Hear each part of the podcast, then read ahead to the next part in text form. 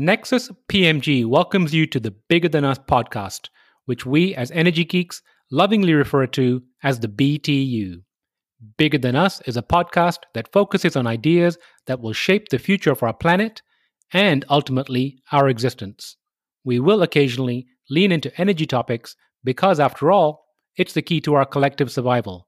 But we'll also explore other ideas and topics that we believe will have an impact that is bigger than us. And now, on to today's show.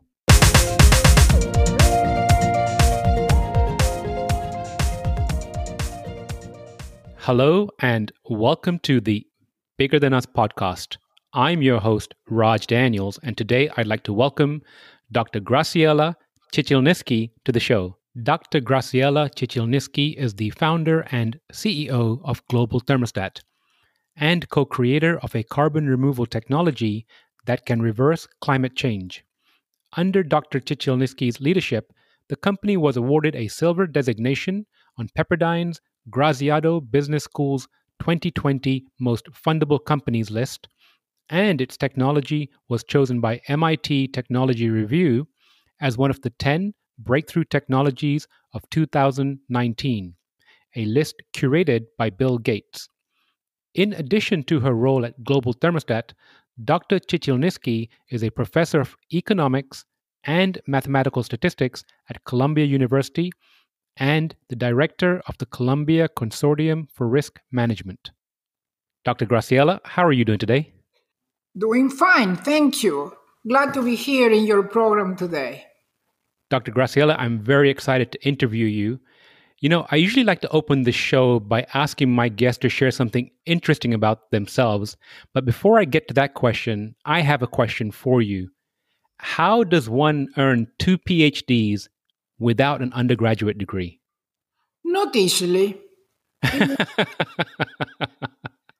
it happened to me by necessity because I left Argentina, where I was born, after finishing high school, just finishing high school, when the universities had been closed by a military coup d'etat that made it impossible to continue studying there. And I came to MIT in Boston to continue my studies. And it turned out when they tested me for over a year or so, they decided that even though I hadn't done college, I qualified because of my performance to do a PhD in mathematics, which I did. And then subsequently, you earned a second PhD. That's correct. I wanted not just to do mathematics, which I love, but also to participate in some of the most important problems of human organization, which I consider the area where humans are really behind. And I chose economics for that reason. So I went to UC Berkeley and I did a second PhD there. So I admire that tremendously. I had the great pleasure recently of interviewing uh, Dr. Ralph Chami from the IMF, who also studied economics. He has a PhD in economics. And I find that, you know, specifically in the area of climate change and climate tech, we are finding more and more professional economists involved in this sector. What drew you to this sector? In Argentina, there was uh, a group of very prominent scientists from several disciplines who were trying to answer MIT's limits to growth computerized model of the world economy that showed that we were starting to run out of resources and implying through the Club of Rome that that meant developing nations should not try to develop because they would exhaust the national nat- natural resources if they did. So, very prominent scientists and polit- politicians decided to organize and create a Latin American um, world economic model called the Bariloche, Bariloche model that was uh, created by me actually from the economic and mathematical point of view, but with very prominent scientists of a number of disciplines biology, geology, meteorology, etc. And that model was able to show that if we focus on basic needs instead of maximizing GDP, which is what we do now, then it is possible for the developing nations to reach their objective without depleting the global resources. That concept of basic needs is something I created. And in the year 1992, at the Earth Summit of Rio de Janeiro, the United Nations Summit, it was voted by 150 nations as the most important concept of economic development, and it became the foundation of the concept of sustainable development, which is now adopted by the Group of 20 as the leading concept for economics in the world. So I'd like to double click on that for a minute. Can you share some of that framework regarding the basic needs? I'm very interested. Yes. The current notion of economic progress is to take the sum of all the goods and services that the economy produces at their market prices and try to maximize that number. That number is called the GDP or the gross um, the gross production the, the, the, the gross value of production of the nation in dollars or in the local currency but that's called the GDP gross domestic product GDP now as it turns out, our prices are all wrong because some of the most important assets in the world, which are the assets that allow humans to survive and thrive and are necessary for our survival, for example, air, without which we cannot survive for more than a few minutes, or water, without which we cannot survive for more than a few days, or food, without which we cannot survive for more than a few weeks, those have the availability of those goods has no value in the GDP. Clean air, no value. Clean water, no value. Biodiversity, which is where we get our food, no value. So the concept of GDP, which is based of based on economic value, moves in the opposite direction of what humans need for survival. Because all the things we need for survival have no value, while the GDP maximizes the economic value. We need something totally different to survive. So it became a point where the more efficiently the world economy grows, the worse are the possibility of survival of the human species because the concept of economic progress moves in an opposite direction from the concept of survival. Basic needs tries to address that problem. Basic needs is about the survival of the human species and the thriving of the human species. So it does consider a harmonious relation with the resources, water, air, food, positively.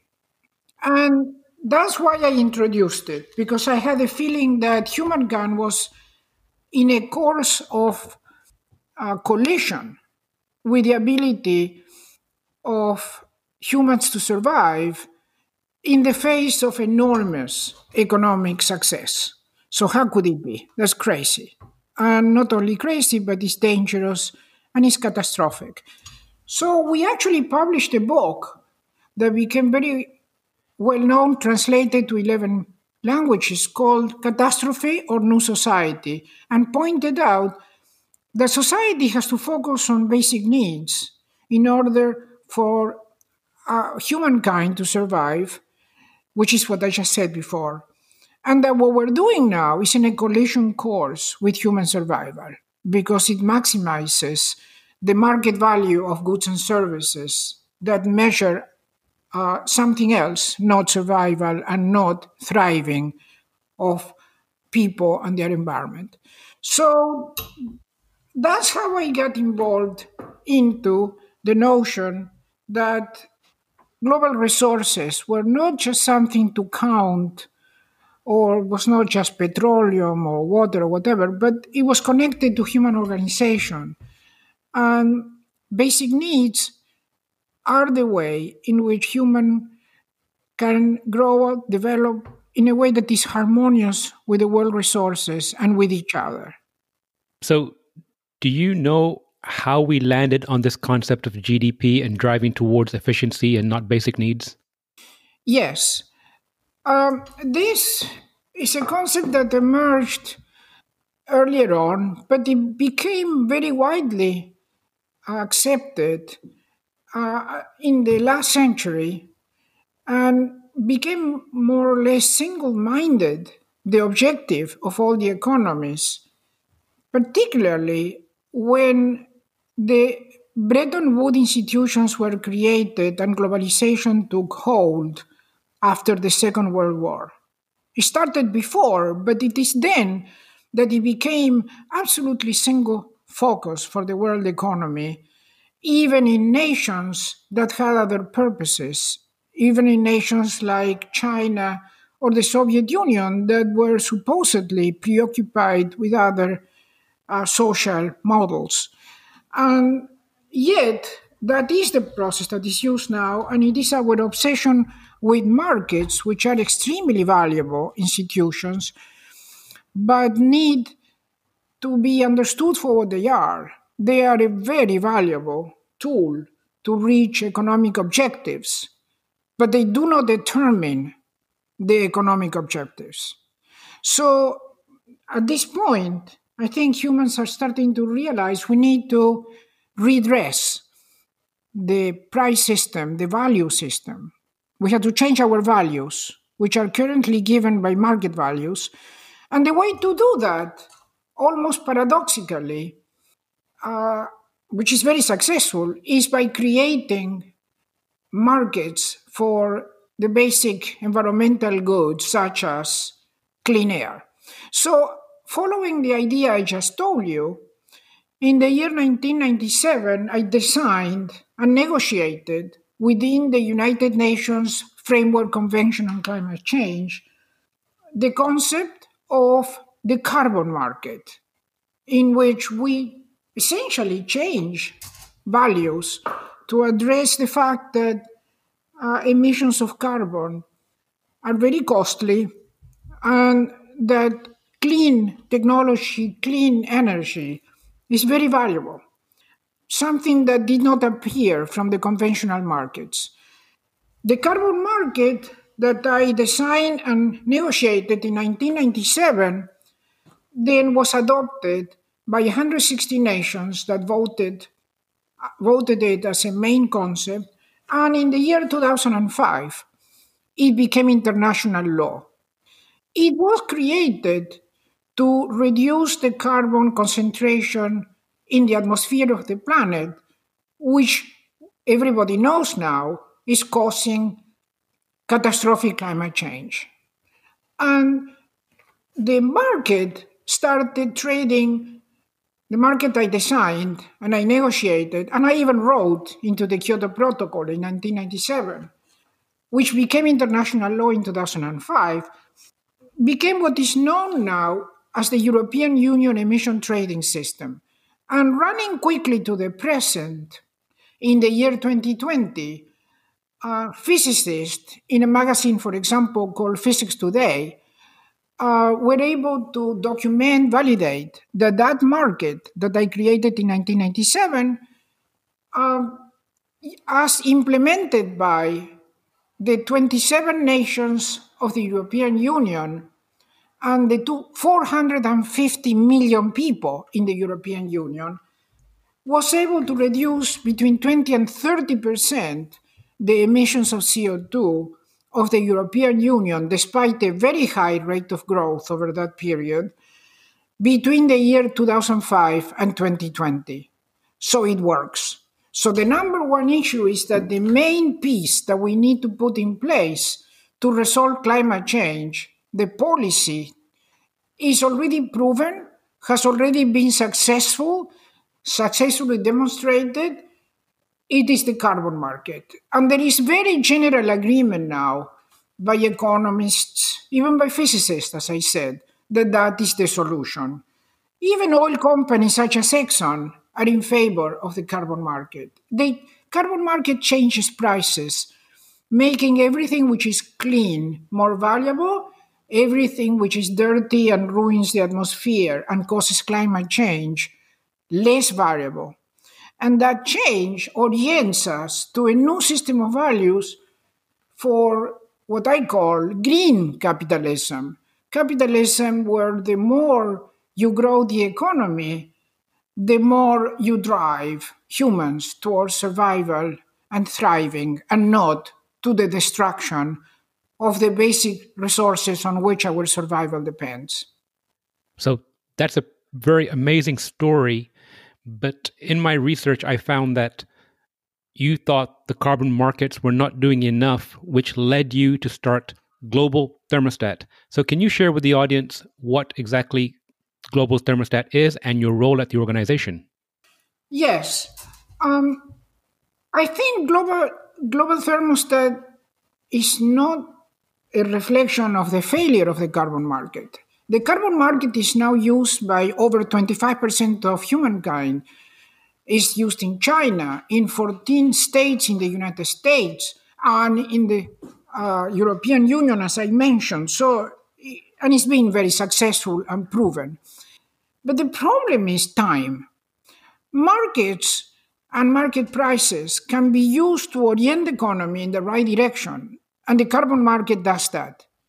But you can't use the market to get there as fast as you need to go. The market is not taking the speed into consideration. Physicists know that we're running out of time, that this is a race against time, that now we only have a decade or two to remove enough CO2 from the atmosphere, because otherwise, the consequences in climate change, with the North and the South Pole melting down, with the seas going up all over the world, with the catastrophic floods, storms, and fires that are observed all over the world, we're not going to survive that, not our civilization as we know it today.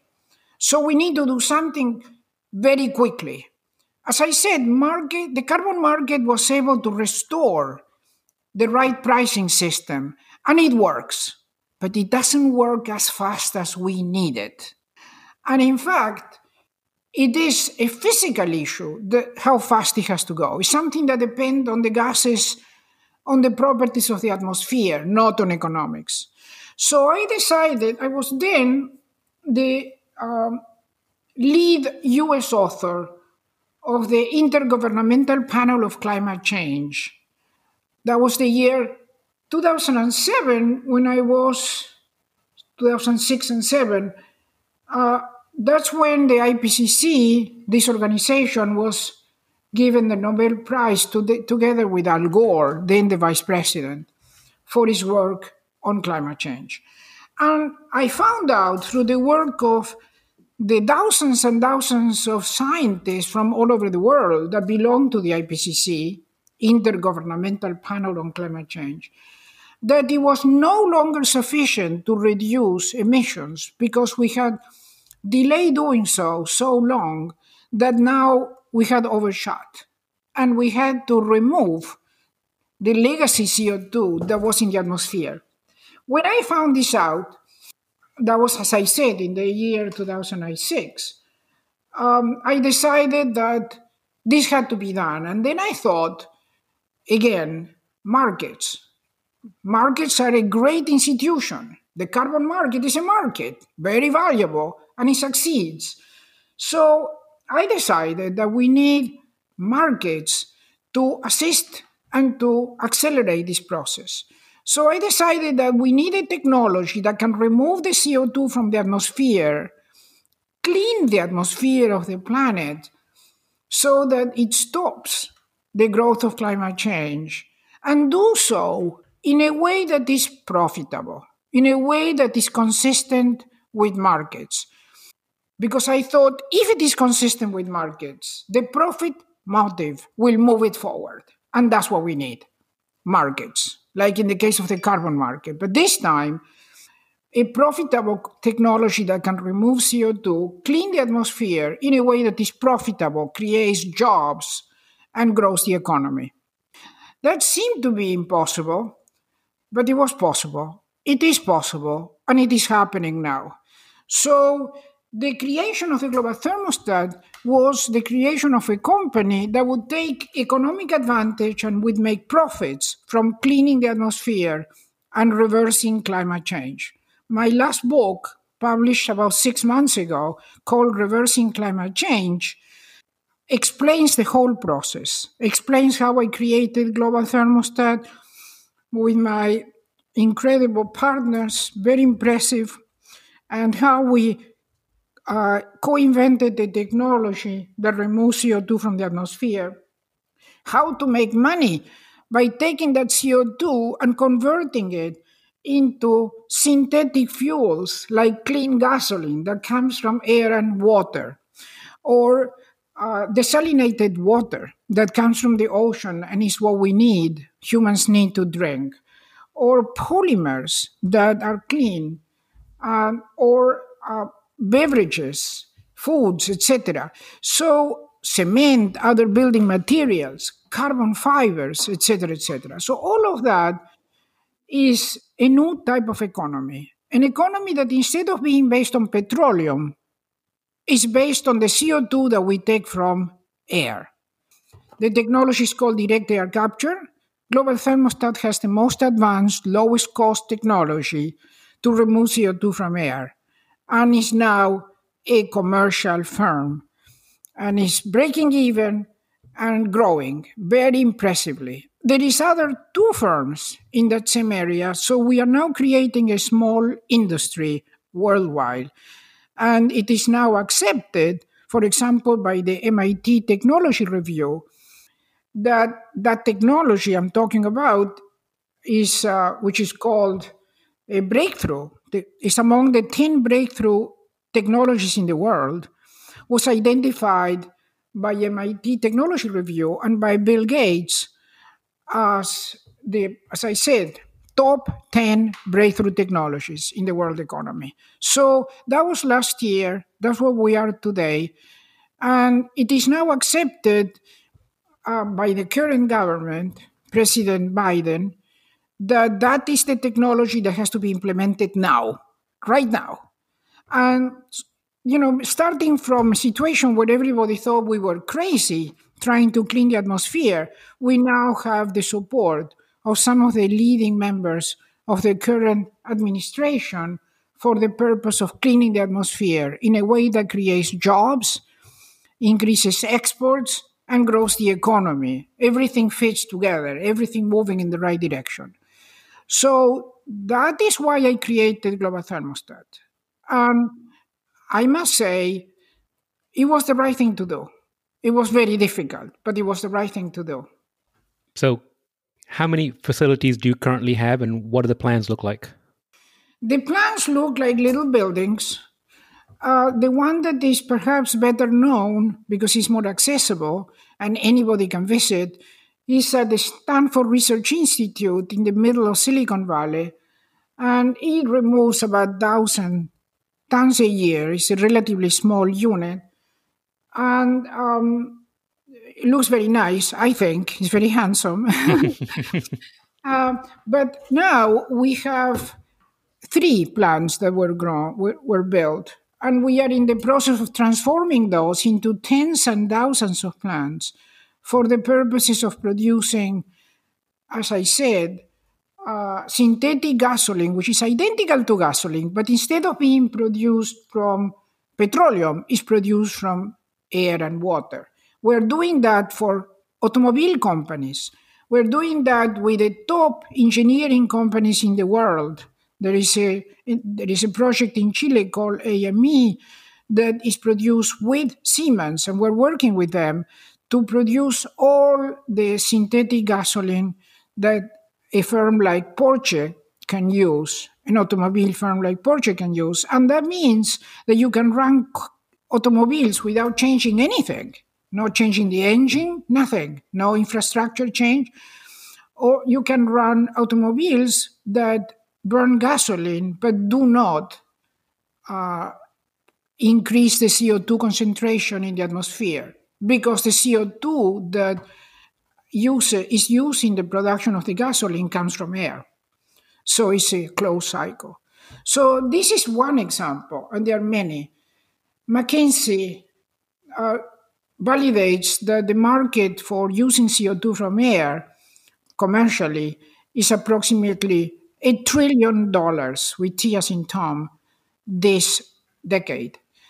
And nevertheless, despite all this work that is succeeded and is succeeding, we still need to go faster now because human organization is perhaps what we are worst, worst at. And we need to accelerate this process or it will be too late.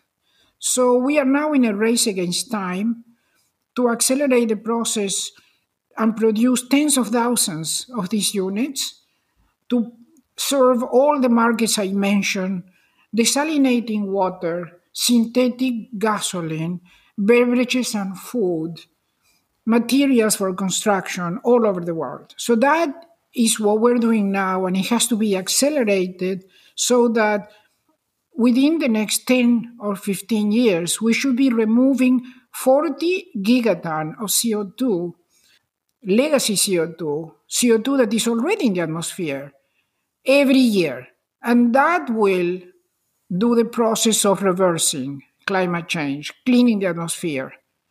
That's what we're trying to do. And it's very demanding, but it has to be done. It is the vaccine against global climate change. So, between all the new technologies and the carbon markets, it sounds like all the pieces are now in place. But can you tell me what's missing? Yes. First, I'll tell you there is another extremely important piece which the, Car- the Kyoto Protocol carbon market facilitated. Extremely important, revolutionary, that also came together in 2020. Like the carbon market demonstrated its success, like the technology I just mentioned. That piece is the fact that solar energy is now the most the, the least expensive, the most efficient, least expensive form of producing power all over the world for the first time in history. That became well known this year, last year, 2020. An unbelievable year in so many ways, but it led to this extraordinary piece in the puzzle that you described, which is a long term technology that is not going to destroy the env- environment and it has enough power to substitute for all the fossil fuels, including coal, natural gas, and petroleum, in the production of energy. Energy production is an activity that is about 60 trillion with T in Tom dollars in the world economy and is critical for economic growth. And now it can be done from the sun using solar photovoltaic technology that was partly subsidized, if you wish, or with liquidity that was offered by the clean development mechanism of the Kyoto Protocol. So, this is the third piece, and you are right. In the year 2020, it has become clear that all pieces are in place. As I said, clean technology that is enough to replace all fossil fuels and is very inexpensive, the most inexpensive in the world in producing electricity. The carbon market as a policy, and the removal of CO2 from the atmosphere, directly from air, direct air capture, which is what global thermostat done. Those three pieces fell into place in 2020. Extraordinary year in many ways. What is needed now What's missing now is human organization to deploy all this in approximately a decade, maybe 15 years, beyond which it would be too late. As I said before, markets are very good at what they do, but they don't take into consideration the speed that is required for physical and chemical reasons. So, markets now are driving this equation, but not at the speed that is needed.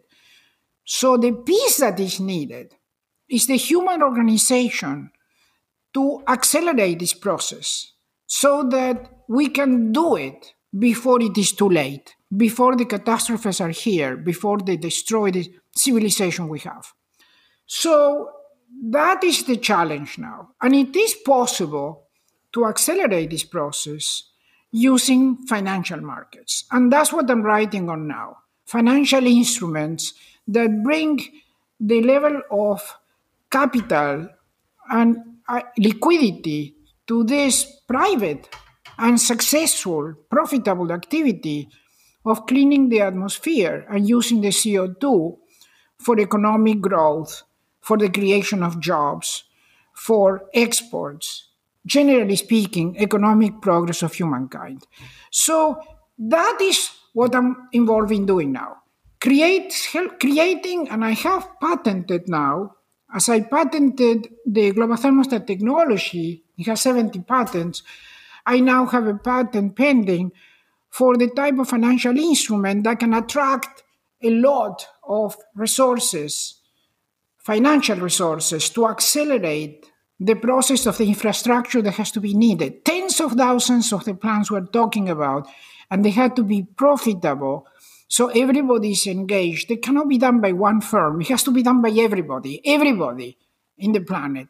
Like solar energy will be used by everybody. And energy is a global activity.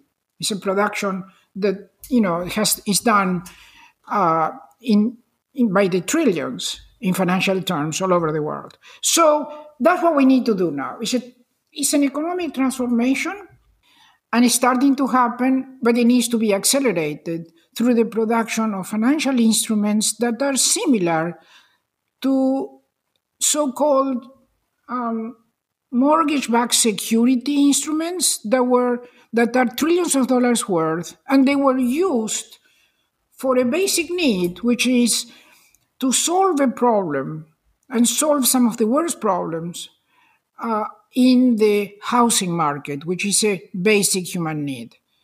Even the conservative uh, government of Margaret Thatcher uh, was helping with this financial, this type of financial institutions to make the housing industry benefit from financial instruments like mortgages and the securities that are backed by mortgages in order to grow the stock of uh, real estate that is needed for a basic human need. Now we need to do something similar to that. And that's what I'm working on. I can explain. So, speaking of basic needs, I want to get to the crux of our conversation, which is the why and what drives you. But I would like to go all the way back to, you know, when you first started thinking about basic needs back in Argentina. What drew that to your attention and what motivated you to move in the direction of trying to solve that?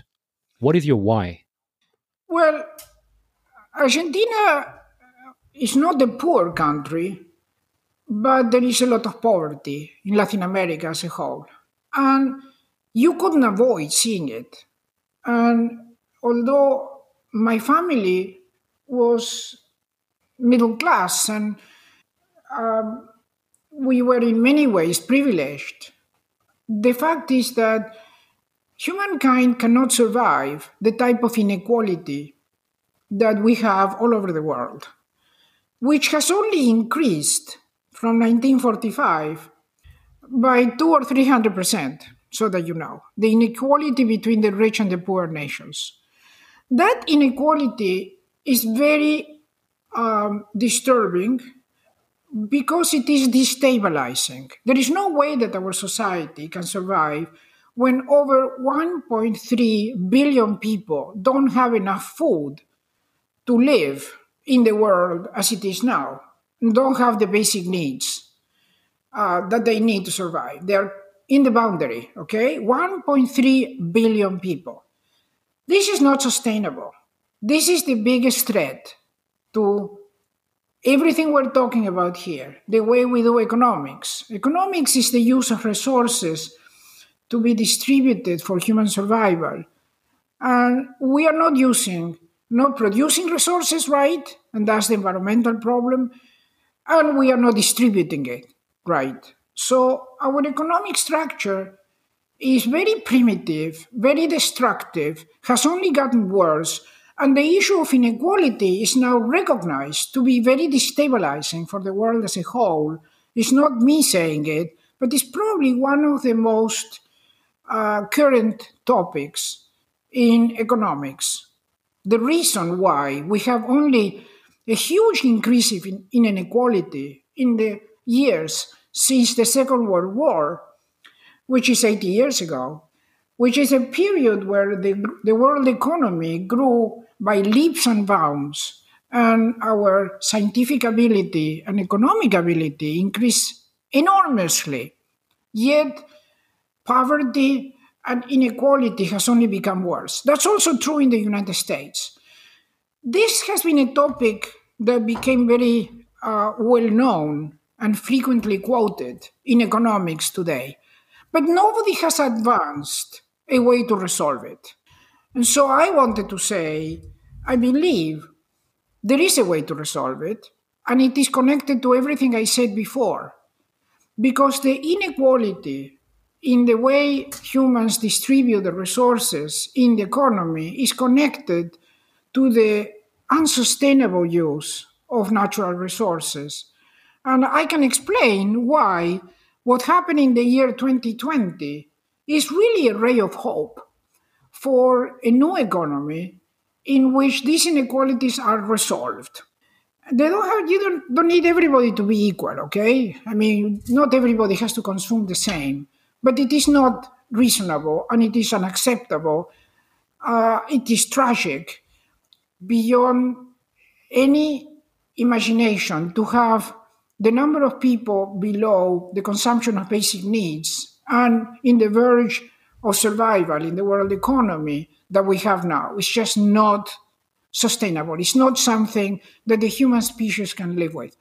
So we now have, because of the fight against climate change and the three pieces that I just mentioned, we now have all the elements for a more equal society, for a new economy, which I call green capitalism, where the most basic source of economic growth, which is energy, for the first time in the history of humankind, is most efficiently obtained from the sun. Because the sun is equally distributed, it shines the same all over the world, and is equally distributed all over the nations, generally speaking. And it therefore encourages a form of growth because growth is energy that is more egalitarian than it was possible with fossil fuels, which is the how the industrial economy prospered over the last few hundred years. So now we have an egalitarian input uh, source of energy, which is the sun.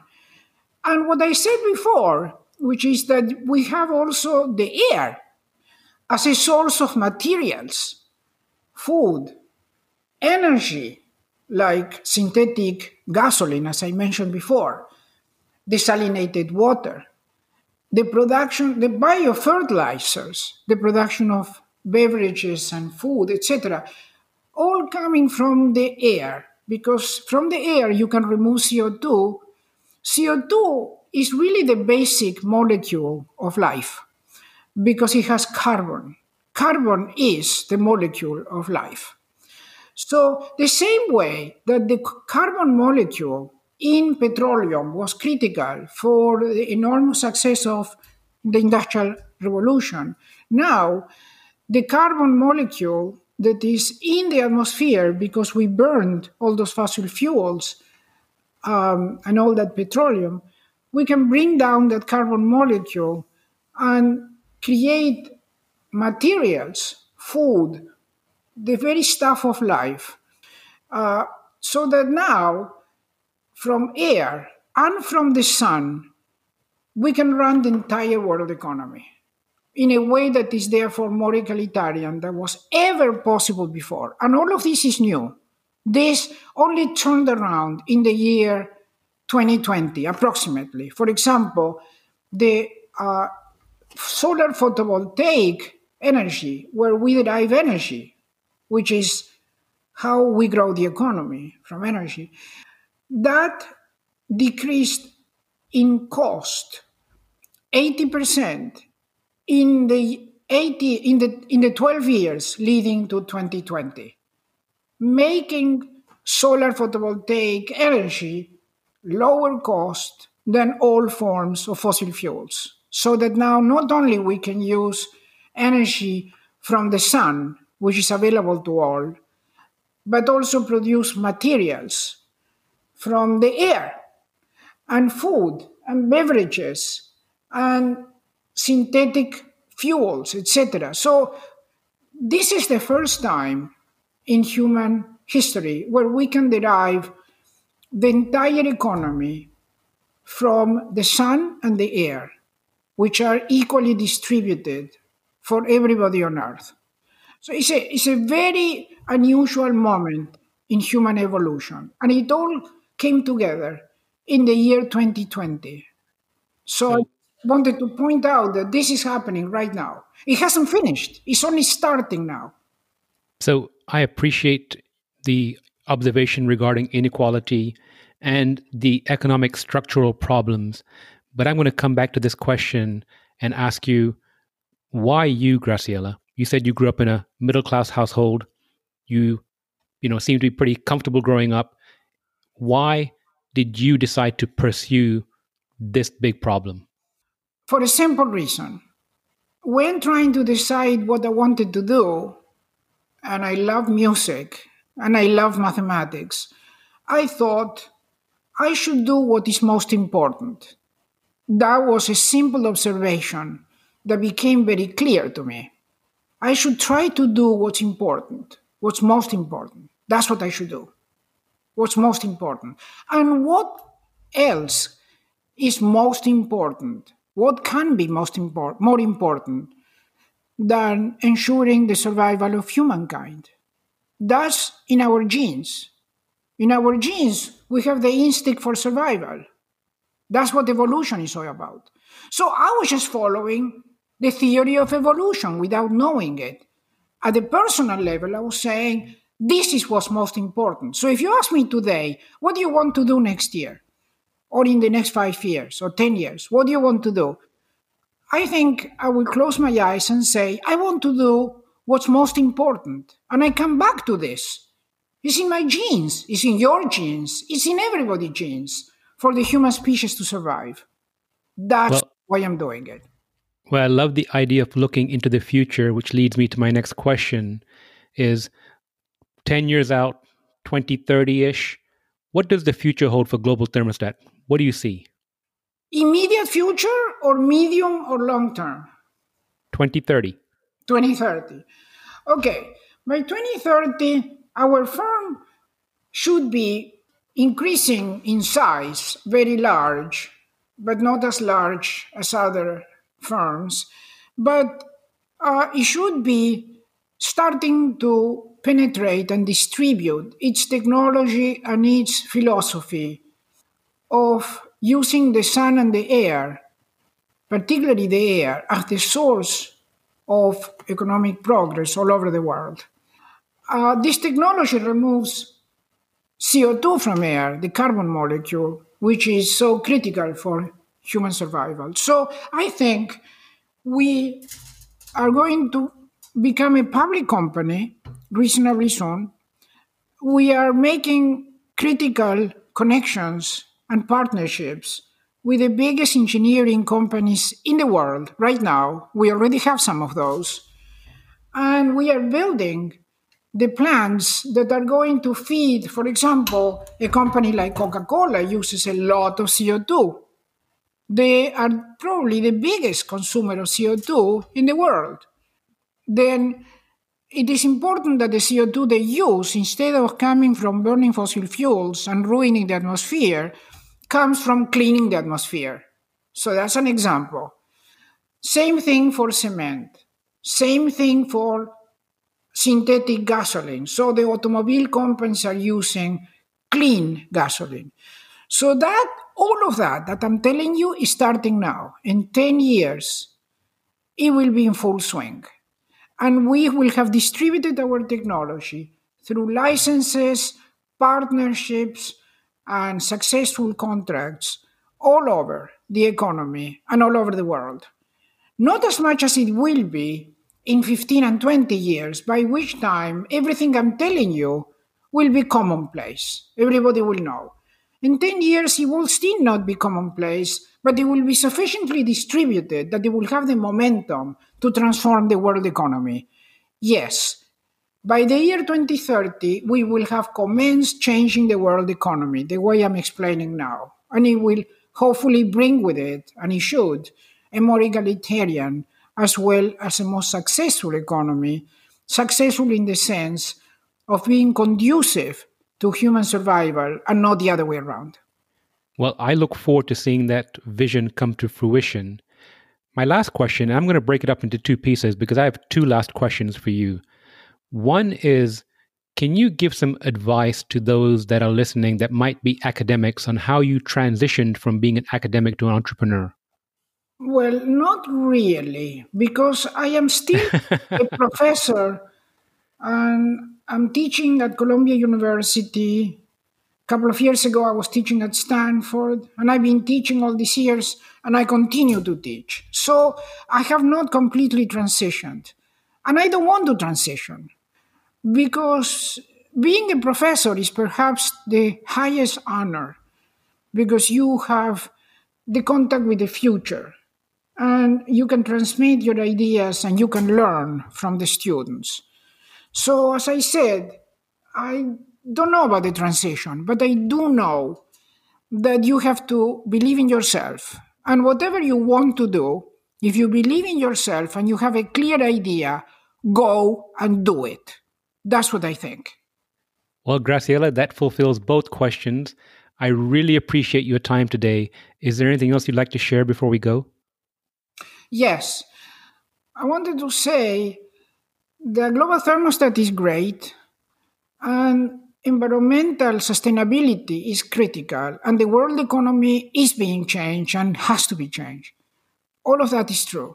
But your listener are the critical element in all this.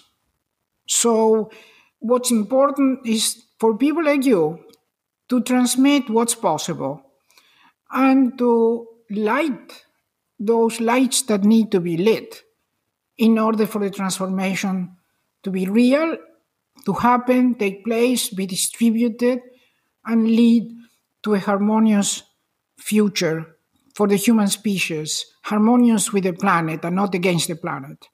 So it is not what I'm saying that is important, although I believe it is important, but what your listeners and whoever is here listening and co- participating with us to do it. Am I wrong? Graciela, no, you're absolutely right. I'll continue transmitting possibilities. You continue doing possibilities, and together we'll change the world. Thank you. Thank you so much, and I look forward to catching up with you again soon. Absolutely. With pleasure. Bye. Thank you for listening. If you like our show, please give us a rating and review on iTunes. And you can show your support by sharing our show with a friend or reach out to us on social media where you'll find us under our Nexus PMG handle. If there's a subject or topic you'd like to hear about, send me an email btu at nexuspmg.com or contact me via our website nexuspmg.com. And while you're there, you can sign up for our monthly newsletter where we share what we're reading and thinking about in the clean tech, green tech sectors. Bigger Than Us is a Nexus PMG production.